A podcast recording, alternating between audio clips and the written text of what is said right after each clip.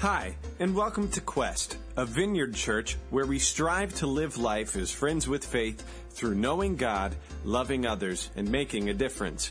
If you're new, there will be information at the end of this podcast to help you plug in at Quest both in person and online. Now, let's dive into this week's teaching.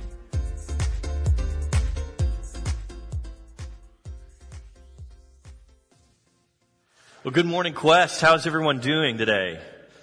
In the last service, I set my coffee on the piano and I was scolded by Dusty. He actually took the coffee and wanted to throw it in my face. Like, you can't do that. I'm just kidding. He didn't do that. He's not violent. Um, well, I, have got to say, I, I, I, I have been so blessed recently by um, the community of Quest over the last few months. There has been just an outpouring of trust and risk among you guys in terms of how you're responding to what God is doing. And I, I want to say thank you.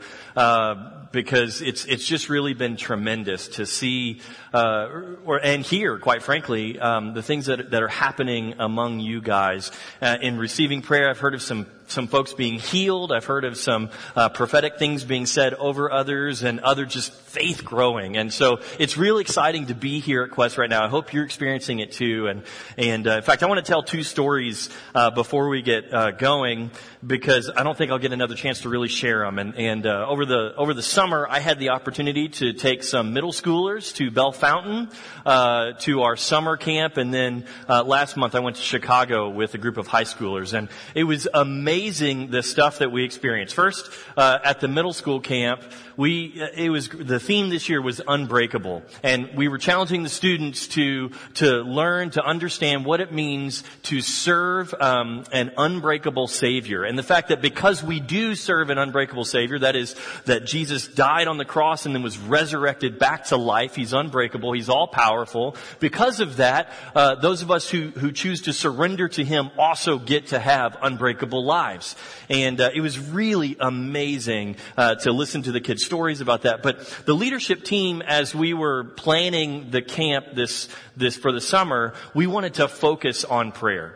And so we were teaching uh, throughout the week, you know, how to pray, different ways to pray. And your students, your children engaged in really awesome and fun ways. Almost every night during the worship, one of my favorite things to do was just to stand in the back of the room and watch the students go forward, grab their friends, pray for each other, and uh, just amazing things happen. I know of a couple students who who were just they they wanted to increase their spiritual leadership in their life, and so they're asking for prayer for it. I know other students who received some gifts from the Holy Spirit that week, and um, and another person who who received a word from God that was potentially life changing. And and so it was it was just a fantastic week. Uh, there were encounters with God all over, and your students uh, really grew. And I, I just trust that God will um, complete the work that He began there at that camp. Then last month, uh, I went to Chicago with um, some students, some high school students, and it was a, we did a mission trip there, and it was it was such a good week. And many of you guys remember, actually, if you're normal 11 o'clock attender, you may not remember all of what happened. Uh, but on July 12th, we were supposed to have Daryl Evans here, right? You guys remember? And um, he was supposed to to lead worship and then um, preach, but he was sick, and so he decided not to show up. Thanks, Daryl. See if we give you a check. I'm just kidding. Um, no, he was really sick. I, I mean, uh, but it, we're not recording this, right? Okay, good.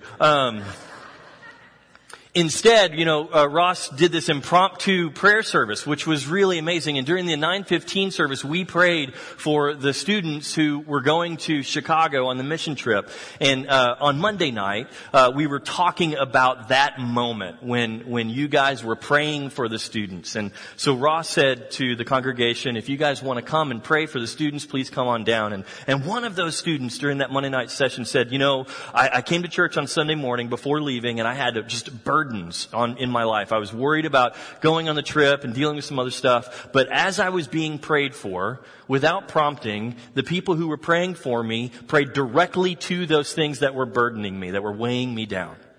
And, I mean, and it was amazing to, to watch this uh, young man's face as he's sharing this because it was just full of joy because he knew that God cared about the things that were on his heart. He, he knew that, that God wanted to speak to him in that moment. It was just really amazing. And then one other story, uh, which I'm, I'm, I can't, I, I, wish the students were here to share them, and maybe they'll, they will later, but man, this one is so powerful. Um, on Monday night, we were at a, a service, a church service, uh, there in Chicago, and, and, uh, there was, um, we were listening to this preacher, and he's sharing his testimony, and right in the middle of his testimony, he just stopped and uh, he, he, there was a, a, young man from our group sitting up front, and he looked at this young man and just started prophesying over him, and uh, it was it was pretty cool, you know, like when you see that kind of thing, you're like, whoa. we're listening to God, you know, and and um, and so you know we we kind of just delighted in that moment for uh, that night. Um, but then later Thursday night, uh, we went to another church service at a different church with a different pastor, and that same young man that was prophesied over, he was invited to come on stage, uh, and then the pastor prophesied over him again the same thing that the other pastor prophesied on Monday night. We were like, what? Everyone in the youth group, yeah. Everyone in the youth group was like, what just happened? Like, that is cool. And uh, I talked to the student afterwards. I was like, so, so tell me, you know, what are you sensing? And and you know, his he just said, you know, I, I felt like God has been calling me to do this thing, and this was just an affirmation of that, a confirmation of that. And he was he was really excited and humbled that God would choose to speak to him in that way. And so I want to say thank you to you guys for responding to what God is doing here in this community. Because without your prayers, without you being risky enough to, to come and pray for the students, without you trusting enough to send your students to these trips. Um, if that didn't happen, then our couldn't, our students couldn't really encounter God the way that they did this summer. It was really powerful, and I was, I'm just really glad to be a part of it. So thank you, thank you, church, um, for participating in that. Well, we're in, in the middle of this series, um, Room to Breathe, and and last week uh, you uh, it was awesome to listen to Joe uh, just share some deeply practical ways about how we can worship God by honoring the systems and rhythms that He's designed for us to live by. Right? You know, our bodies have optimal ways uh, to run and to perform, and we can do some simple things that will significantly increase the amount of margin that we have in our lives. Now, there is one thing that I do want to correct Joe on. I'm glad you're here, Joe, because I, I, need to say this to your face. Um, when Joe was was talking, he said, you know, some people, you, you know, like workout regimens will help you increase your performance, and and uh, he said, is there are there any weightlifters in the room or anyone who's done that? I raised my hand, and you should have seen Joe balk at me. He's like, yeah, right. Well, I got to say, you got to go to the optometrist, buddy, because clearly, clearly, yeah. No, thank you, Joe. Seriously, it, it, uh, it, it's so awesome to have a person like Joe here with his knowledge and his wisdom that he can share to us. And, and, and I, I just, I see the potential, uh, of, of how we are going to be able to leverage significant margin from, for, from our faith community because of what we learned last week. Um, I mean, this, this of course, I think will, will increase our impact on the church, on our families, on our community, and ultimately the kingdom of God. Is really, I mean, how many, how many of you guys after last week went home and you're like, I gotta sleep, I gotta get nine hours of sleep tonight. Yeah. I just did a deep breathing exercise right over here. It's true. I visualized it. Um, well, today, though, I want to consider the other side of the spectrum from deeply practical. I want us to look at the deeply spiritual side of margin and what it means. Spiritually speaking, uh, we gain margin in our lives when we follow the rhythms of Sabbath that are laid out for us in the Bible. Now Sabbath can feel a little bit complicated. It can be a little bit frustrating because there's a ton of nuances that people want to attach to it. Uh, but I hope that we might be able to erase some of that mystery today. I, I really want to, and and um, and and just be able to to understand what it truly means to celebrate Sabbath with God. So I want to open this morning with our core scripture, and uh, then I'm going to pray for us, and we'll consider what Sabbath is. So if you would turn with me to Matthew chapter 12, we're going to begin in verse 1. Um, I, the, the, story that we're about to read, this account also takes place in Mark chapter 2, but I prefer the Matthew 12 version because there's a, a, a part in it um, in verse 7 that's different from the Mark chapter 2, and I think it adds significant um, help for us in understanding this. So, here, read along with me. The words are on the screen. At that time, Jesus went through the grain fields on the Sabbath. His disciples were hungry, and they began to pluck heads of grain and to eat. But when the Pharisees saw it, they said to him, Look, your disciples are doing what is not lawful to do on the Sabbath. And he said to them, Have you not read what David did when he was hungry and those who were with him? How he entered the house of God and he ate the bread of presence, which is not lawful for him to eat, nor for those who were with him, but only for the priests. Or have you not read in the law how on the Sabbath the priests in the temple profane the Sabbath and are guiltless? I tell you, something greater than the temple is here. And if you had known what this means, I desire mercy and not sacrifice, you would not have condemned the guiltless. For the Son of Man is the Lord of the Sabbath. Let me pray for us. Well, God, we are grateful to be here in your house this morning. Pray that um, uh, as we come, that that uh, we we would just open our hearts and our ears and our minds to what you have for us. Holy Spirit, we invite you into this place. We know you're here, but we we ask that we would just be receptive uh, to what you want to do. Lord, we thank you for all that you give us. We thank you for the sacrifice of your Son that allows us to uh, enter back into relationship with you through him. So we pray this in his name, Jesus. Amen. Okay, so have you ever been on a road trip uh, before with kids? Anybody been on a road trip with kids? Yeah, I've been on a couple hundred as a youth pastor, and um, it's it's interesting. What's what's the question that you always hear from the back seat of the car when you're on a road trip with kids?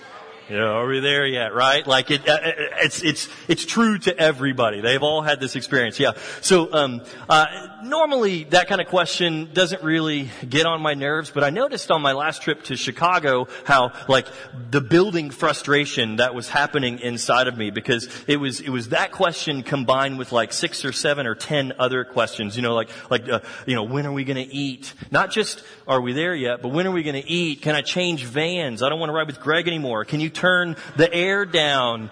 Can you turn the air up? Can we stop for a bathroom break? You know, I think I left my bag back in Chicago. Can we turn around and go get it? You know, like, are you kidding me? And on and on. These questions, the question, and then, you know, like, when they combined with the, the Chicago toll road traffic and the heat of the summer, a bit of exhaustion, I noticed that it was harder for me to exhibit love to these students. I mean, there was this building up of a frustration inside of me that made me just want to pop. Have you felt like that? Here, anyone? Yeah? Okay. Yeah, so, my my wife um, did this experiment with Lofton. I want to do it this morning with you guys um, because it's it's it's just a good illustration of this. What it means, like when we the pressure just starts to build up inside of us until it pops. So um, Josiah is going to help us. He's bringing um, a kiddie pool right here because I don't want to make too big of a mess. Although if you've been here at a Fusion Lock-In, you know the kinds of stuff that we actually do in here and you really wouldn't be worried because it's messy. Sorry, Greg. Um, but, uh, yeah, so, so I've got a Ziploc bag and it's full of vinegar. How many of you guys have done this before? I'm gonna drop, um, inside of this bag of, of, of vinegar, I'm gonna drop a little pouch with, uh, baking, uh, soda or powder or one of the two. I can't remember which one it's supposed to be. Um, but I'm using one of them, and it worked in the first service, so it probably will be fine. Um, the only thing is, I haven't done it with this much vinegar and as much baking soda as I'm going to do, so we'll see how this really works out. But um, yeah, so how, has anyone else ever done this? Just me? Okay, yeah. Okay, one, two, three. All right, good. Yeah, this is awesome. Uh, I'm pretty excited about it. It's like a bomb is about to go off. Yeah. Whew. Smell that vinegar. All right, you guys ready? Can you see this on the screen? Yeah. Seal it up. Seal it. Oh, it's already working. I don't know if I have a good seal. Oh, yeah, I do. Oh, yeah. This is good. We're going to listen to it as well. Full, like full experience. See it, listen to it, smell it, possibly feel it if you're in the front row. Who knows? Can you guys hear it? Oh, gosh. Starting to aim at me now. By the way, um, if you're looking for a brand of freezer bags to buy, Ziploc is pretty good. this is crazy. This is just baking soda and vinegar in here. Oh! Ooh, that was better than the last service. That was good. Woo! Yeah, so so we see this. It, it, did you guys hear that? Better than I had hoped for. Haha. See, with a little bit of practice, it works out better. The 915 service kind of went, y'all got the boom, right? That's so good. Yeah. So, so like when these two chemicals start to react, it releases this gas and it fills up the bag and, uh, and then ultimately it does exactly what it's supposed to do. You know, it forces its way out and, um, you know, as the pressure built up and there's no place for the air to vent, we got an explosion. Now, when I read this account of Jesus in Matthew chapter 12 as he's with his disciples traveling on the road, I can only imagine what it must have been like for Jesus. I mean, his disciples are hungry. It sounds a little bit like 12 high school students in the back of a van driving to Chicago, you know, disciples are hungry um, because, and you know, they're human, and so you know they're asking questions like, "When are we going to get there? Um, what can we eat?" But there's this other element that's also going on that's nagging at Jesus. The, the Pharisees are on the side of the road and they're watching him and they're waiting there to criticize him. I mean, this is really just a New Testament, Testament formula for road rage, okay? I mean, it doesn't happen quite as fast as it does now, but it's still the same thing. Like, oh, get out of my way, right? And um, Pharisees are there blocking up traffic, just gawking at what Jesus is doing, waiting for him to make some kind of a mistake. And, and anyone else, anyone else but Jesus would be like the Ziploc bag, and they would just pop because they don't know what to do with, with the frustration, but, but Jesus doesn't. See, with the disciples, he's cool and he's collected. You know, I'm hungry, they say. Uh, and Jesus creates the first drive-through restaurant ever known to man, right? You know, he pulls up to a wheat field and is like, hey, give me 13 heads of wheat. That'll be 10 denarius, sir. Uh, good thing they didn't go to Chick-fil-A, right? Sunday. It's closed. I guess the Pharisees run that restaurant. Just kidding. I love Chick-fil-A. I really do. Any other person though, with all of that pressure would feel like they're going to pop. But Jesus has this different insight about life. He kept his cool because of his perspective. You know, which, which truly is just, it's much bigger than, than just the Sabbath. But he uses this moment to teach about what the Sabbath really is. What, what, what life is about. And it's not just life with God or, or, you know, life in the kingdom of God, but life as it was designed from the very beginning. I mean, you have to remember that it, it goes all the way back to Genesis that we first experience Sabbath. God creates, does all this work on these six days, and on the seventh day, He did what? He rested. He Sabbathed. And, and ultimately, what we're learning is that Sabbath is born out of this understanding that's super important, very critical for us to know and how, for how we live. If we don't, if we don't practice these principles, then, then we are more likely going to pop like the Ziploc bag. Or maybe we might learn some really important and helpful principles that are gonna, that are gonna keep our emotional, physical, and mental capacities from destruction. But all those really do is allow us to live a life in pursuit of what's next, right? You know, it, it, that's not really a life of color or of margin. That's really only a life of preparation, which to me is more like a life of frustration. But Jesus is offering so much more here. He's offering a life of extravagance and of splendor, of freedom, of happiness, of superfluous enjoyment a life that I think many of us long deeply for. I mean, it's the reason that we daydream about far off places, right? It's the reason that sometimes when we go to restaurants and we get drinks, they come with little umbrellas and fruit in them because we're, we want something that's tropical. I don't know. It's the reason TGIF exists. We, we want to just cut loose from, loose from the chains of responsibility and frustration. and, and get this.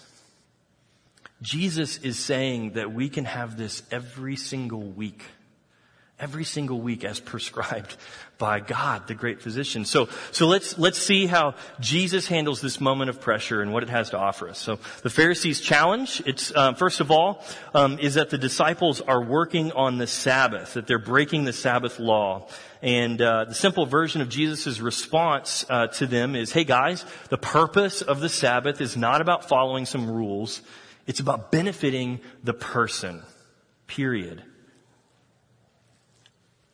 That's the reason that we have these rules. So, so Jesus, he says it though in a way that, that really made the Pharisees want to blow their Ziploc pop, top. Um, so, um, do you, do you ever, have you guys ever had that moment, like when you're having a confrontation with someone and you're talking to them and you just can't get the right words out? You guys know what I'm talking about? And you come back later, like you move away from that argument and you think about, oh, I wish I had just said that. That would have been so great. You know, ooh, why couldn't I have done that? You guys know what I'm talking about? Well, this is how I know Jesus is perfect. Because, see, when he's in that moment of confrontation, he says exactly the right thing in exactly the right way to make these guys whew. And not that that's why he's doing it, to make them fume, but man, he just, he gets the point across. And, and ultimately, this is what he says to them is a serious slam for the Pharisees. The Pharisees are the self-appointed guardians of the temple. Okay, their their job is to um, protect the temple, its traditions, and of course, this includes the Sabbath. And and Jesus makes two dangerous claims here in Matthew 12 to these men. One when he invokes the name of David, particularly from this story. And you can read more about it uh, in 1 Samuel chapter 21 if you'd like. What, what he's talking about is he's talking about David who is on the run. Okay, so at this point in David's life, he has already been anointed by Samuel to be king of God's people, king of Israel, but he's not on the throne of God because Saul won't get off. You guys know the story? You know what I'm talking about? Saul is pursuing after David, trying to kill him, and as David and his, his people are on the run, they step into the place of worship. And the priests who, uh, like were for David being king, they, they helped him out. They gave him the bread of presence. They gave him the, the food that was, that was supposed to be meant for sacrifice, um, there at the uh, altar. And Jesus, what he's doing by aligning himself with David, he's saying that I am the true king who is not yet on the throne. That's huge, okay? I'm the one who's really supposed to be in charge. And then he drops the second bomb on the Pharisees by saying, the things that I choose to do in the temple, they are okay because both me and these disciples are more important than the temple and all the things that go on inside of it. He has just rocked the Pharisees' world. Ziploc popped. I mean, it's no wonder that the Pharisees wanted him dead because he is challenging their position, their significance, their jobs. I mean, uh, basically how they wrapped up their significance was in how well they lived out the law and how well they observed the law and how well they enforced the law. And Jesus is saying, you don't even get it. Jesus is bringing this new teaching about the law and it's fresh and it's full of life. I mean, Think about it. Who, who, are laws made for anyway, right? Think about this. Okay, so um, they're made usually for people who don't know how to live or stay alive. It's like when when we have babies and children, we give them all kinds of rules. You know, uh, don't run with scissors, don't run into traffic, don't do all this kinds of stuff, because we know that if they if they didn't have rules or laws, they would die. Right? Isn't that right? I mean, simply put, I mean, it's, it's simplified version of it. They probably suffer a little bit first, but, um, uh, we make clear rules though for our kids to follow because we want them alive and healthy. Uh, you know, but when those kids get older, as they grow up, do we make sure that they follow every letter of every law that, or rule that we've ever given them as they were children? No, because we know that they understand the purpose behind it. Right? It's kind of like um, at, at, at, Fusion, um, for instance. Case in point. If you were to volunteer with me in February at the lock-in, hint, hint, uh, you would hear me uh, give the main rule, rule number one that we give at every single youth event. Guess what it is? Don't die. Joe is right. He knows it. Don't die. It seems like a low bar. It really does. But it's, I mean, it's not. I mean, We don't want your kids to die. But no, the reason that we are able just to say that, don't die, is because we know that you guys have been teaching your kids to, to not do all of those crazy things that you know that they shouldn't do. You've been saying, don't do this and don't do that. Don't eat the yellow snow because you're gonna die. Don't do it.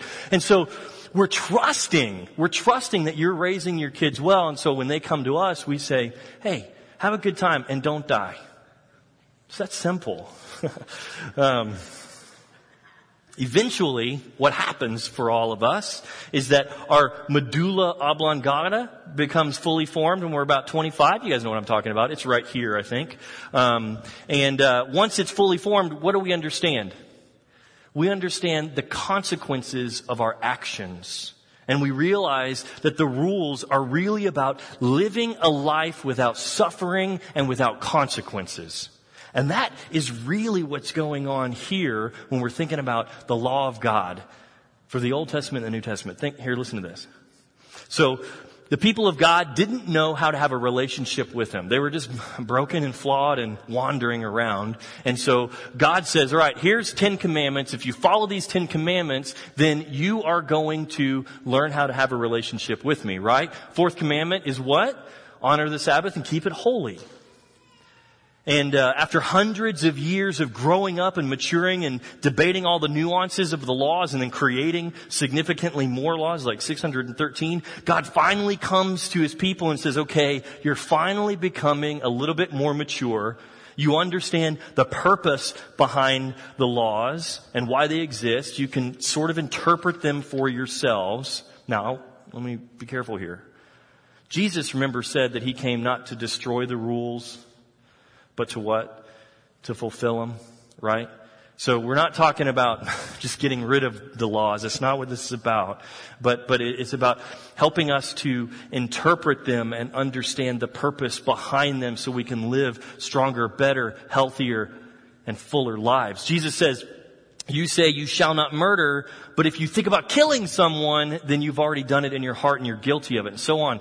You know, Jesus says this about all the, the Ten Commandments. You know, if you, if you lust after a woman, you've already committed adultery. What Jesus is doing here as he's teaching these things is he's elevating the laws for us. He's not abolishing them, he's elevating them, not to make them harder to live by, but ultimately to free us from the damages that we incur when we do bad things. That's the purpose. Once we understand the consequences of bad decisions, we don't want to make the bad decisions because we don't want to suffer through them.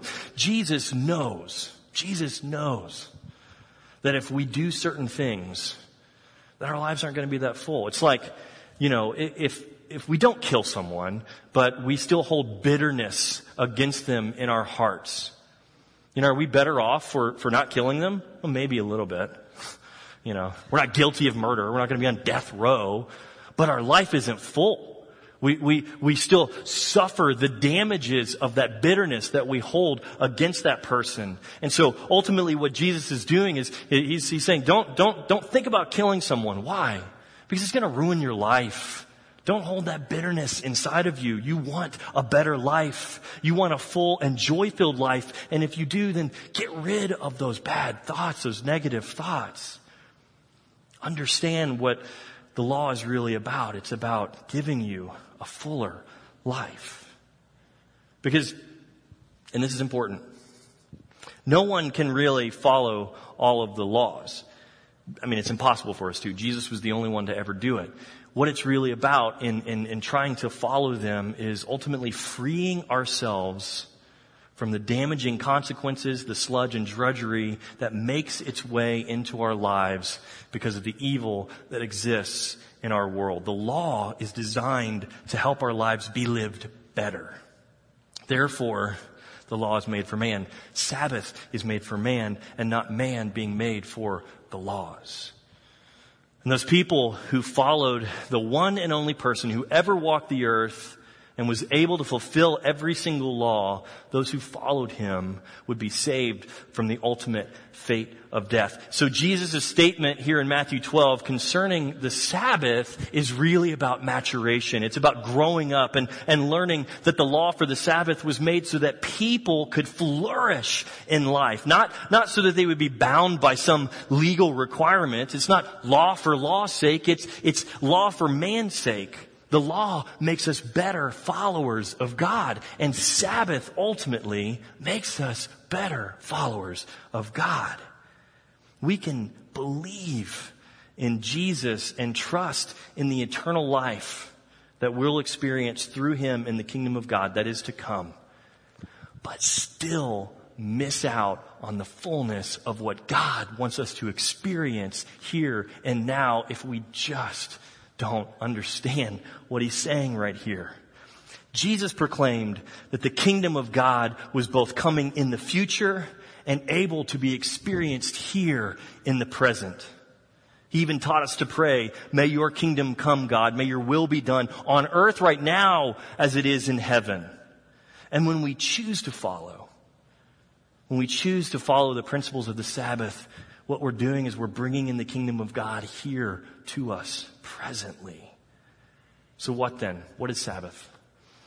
Is it, does Sabbath just mean Sunday? Does it mean Saturday? Differing opinions, right? Is it just a, a 24 hour period of time that we take off? Where we don't light, you know, fires or, you know, do any work or clean or walk more than half a mile. I don't know. Some people think it's all of those things, but but I, I, really think that there's so much more to understanding what Sabbath is. Sabbath is made for man, remember. You know, the rules are designed to help us experience a fuller life in God. And here's how I think it works. We don't do work on the Sabbath because what does it do? It draws our attention away from God. Right? When we celebrate the Sabbath, what we're doing is we're celebrating God. And when we do other things that draw our attention away from Him, then we can't celebrate Him the way that He wants us to, the way that you know, really makes us experience a much fuller life. I love, I love what Joe did last week um, when he was talking about understanding our purpose and defining our purpose. He said, "Let's not make it difficult to understand. Let's not make it mysterious. Okay, let's keep it simple." Uh, I think in the same way, we, we need to treat the Sabbath. It's incredibly important for us to, to not make celebrating Sabbath or celebrating God mysterious. So here's what we're celebrating. Let me add to that. Hold on. On the Sabbath, here's what we are extravagantly celebrating because, I say extravagant because God is extravagant in all that He does. Here's three things. This is not a complete list by any means, but it's three simple things that we can consider that, uh, to, to, celebrate um, when we take rest with God. God's creation, God's provision, and God's salvation. Okay, so let's talk about this. How is God extravagant in these ways? He creates extravagantly. Duh. yeah, right? If I was in charge of creation, you know, Genesis 1 in the beginning, Jeremy said, let there be, whatever. This world would be full of stick figures and no one's color would be inside the lines because, I mean, seriously, right? Like when we are comparing ourselves to God in terms of His creation, we're more like kindergartners, okay? And, and, and we, we can't, we can't even come to the place where, where like God's creation is so intricate and it's so precise. Every function that exists points to his extravagance. It's beautiful. So when we celebrate his creation, what do we do? We go and we enjoy it. We experience it. Maybe we create ourselves and we, and we thank God that we can create. Right? Isn't that what we do? We go out and we enjoy what God has given to us. And speaking of that, provision, think about how God extravagantly provides. Use the Israelites for an example. They needed guidance in the desert, right? They're trying to get to the promised land. They don't know where to go. Where are we going? So what does Moses do? Says, hey, um, we need, we need some guidance. And God provides them with what? A pillar of fire you know, by night, a cloud by day. I, I can only imagine Moses just sitting there going, God, like, we, we just needed like a flashlight, okay? We didn't need a thousand forest fires to guide us, you know, through the night, this pillar of fire. But God does it that way because He's extravagant, because He's, He's over the top. He wants us to understand that He's gonna provide for us and we don't have to worry about it. We just need to ask, right? God loves us that much that He does more than what's necessary. Salvation. Talk about extravagance. From Exodus on, God saves and He saves and He saves in remarkable ways up until Christ comes. And think about Christ's return. What's going to happen? How is Christ coming back to us uh, in His second coming, right? He's going to be riding on clouds with a symphony. Okay, bigger than big is what it is. It's going to be a tremendous event. And when we begin to think about how God saved us in the first place, by, by taking his only son and surrendering him to death on a cross. That's over the top. I, I'm not going to suggest that it was unnecessary, although I've wondered. Was it necessary for God to give his son to have him die that way so that we could be brought back into relationship with him? I don't know. I really don't know. But what I do know is that when Christ did that, it was so big. It was so bold. It was so grand. And we get to celebrate in that. God is big. And all of this extravagance just points to his splendor. And that's what I think Sabbath is really about. It isn't just rest from work, because that's, that's really practical. It's good and it's helpful and, and, and, we need to, but, but Sabbath is really a celebration of God and how God has, has created and cared for and, and saved His people. And, and we should be doing things that are just as extravagant, just as superfluous and over the top as we offer our rest to Him. See, see, Sabbath really isn't just supposed to be about ceasing from work. Of course, that's part of it. But when we think about it from the worker's point of view, a worker does what they do because that's how they take care of the things that are needed in order to live. Good. Yes, true. But what about when the work never ceases? Let me, let me just provide a little bit of context here, biblical context, what God says concerning Sabbath laws in relation to work. Uh, Deuteronomy 5:12 says this: "Observe the Sabbath day to keep it holy, as the Lord your God commanded you. Six days you shall labor and do all of your work, but on the seventh day it's a Sabbath to the Lord your God. On it you should not do any work, or you or your son or your daughter, or your male servant or your female servant or your ox, or your donkey, or any of your livestock, or the sojourner who's within the gates." That your male servant and your female servant may rest well as you.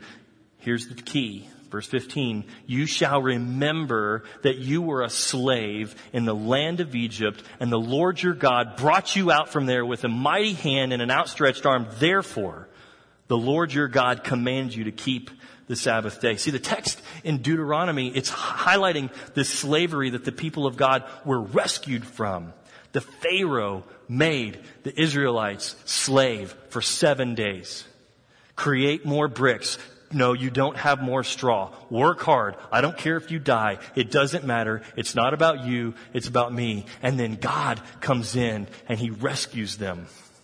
So really, is this Sabbath law about not working or is it really about God rescuing? It's about God rescuing. It's about how he saves us. And we don't have to worry about work anymore. And this is probably the most beautiful thing that we can ever think about. See, when we think about the cross and we think about what work Christ did on the cross in order to bring us back into relationship, what we understand is that when we choose that, when we accept that free gift of salvation, there is no more work that we have to do in order to gain or experience the love of God. We can't do anything to make God love us more, right? We are accepted we, we are a part of the family of God as sons and daughters. There's nothing that we can do. And so on the Sabbath, when we say no to work and we rest with God, what we're saying is we are secure in your arms. We trust in your salvation. We trust in what you've done for us, Jesus. Thank you. So we rest. We don't work. We don't have to provide. We're not in control. We understand that. But we're also not afraid that we're not going to be accepted. Think about it this way. Do you guys have something in your life that you love almost infinitely? Maybe, maybe it's your spouse, maybe it's a, a kid, or maybe it's cake. I don't know. Um, donuts, right?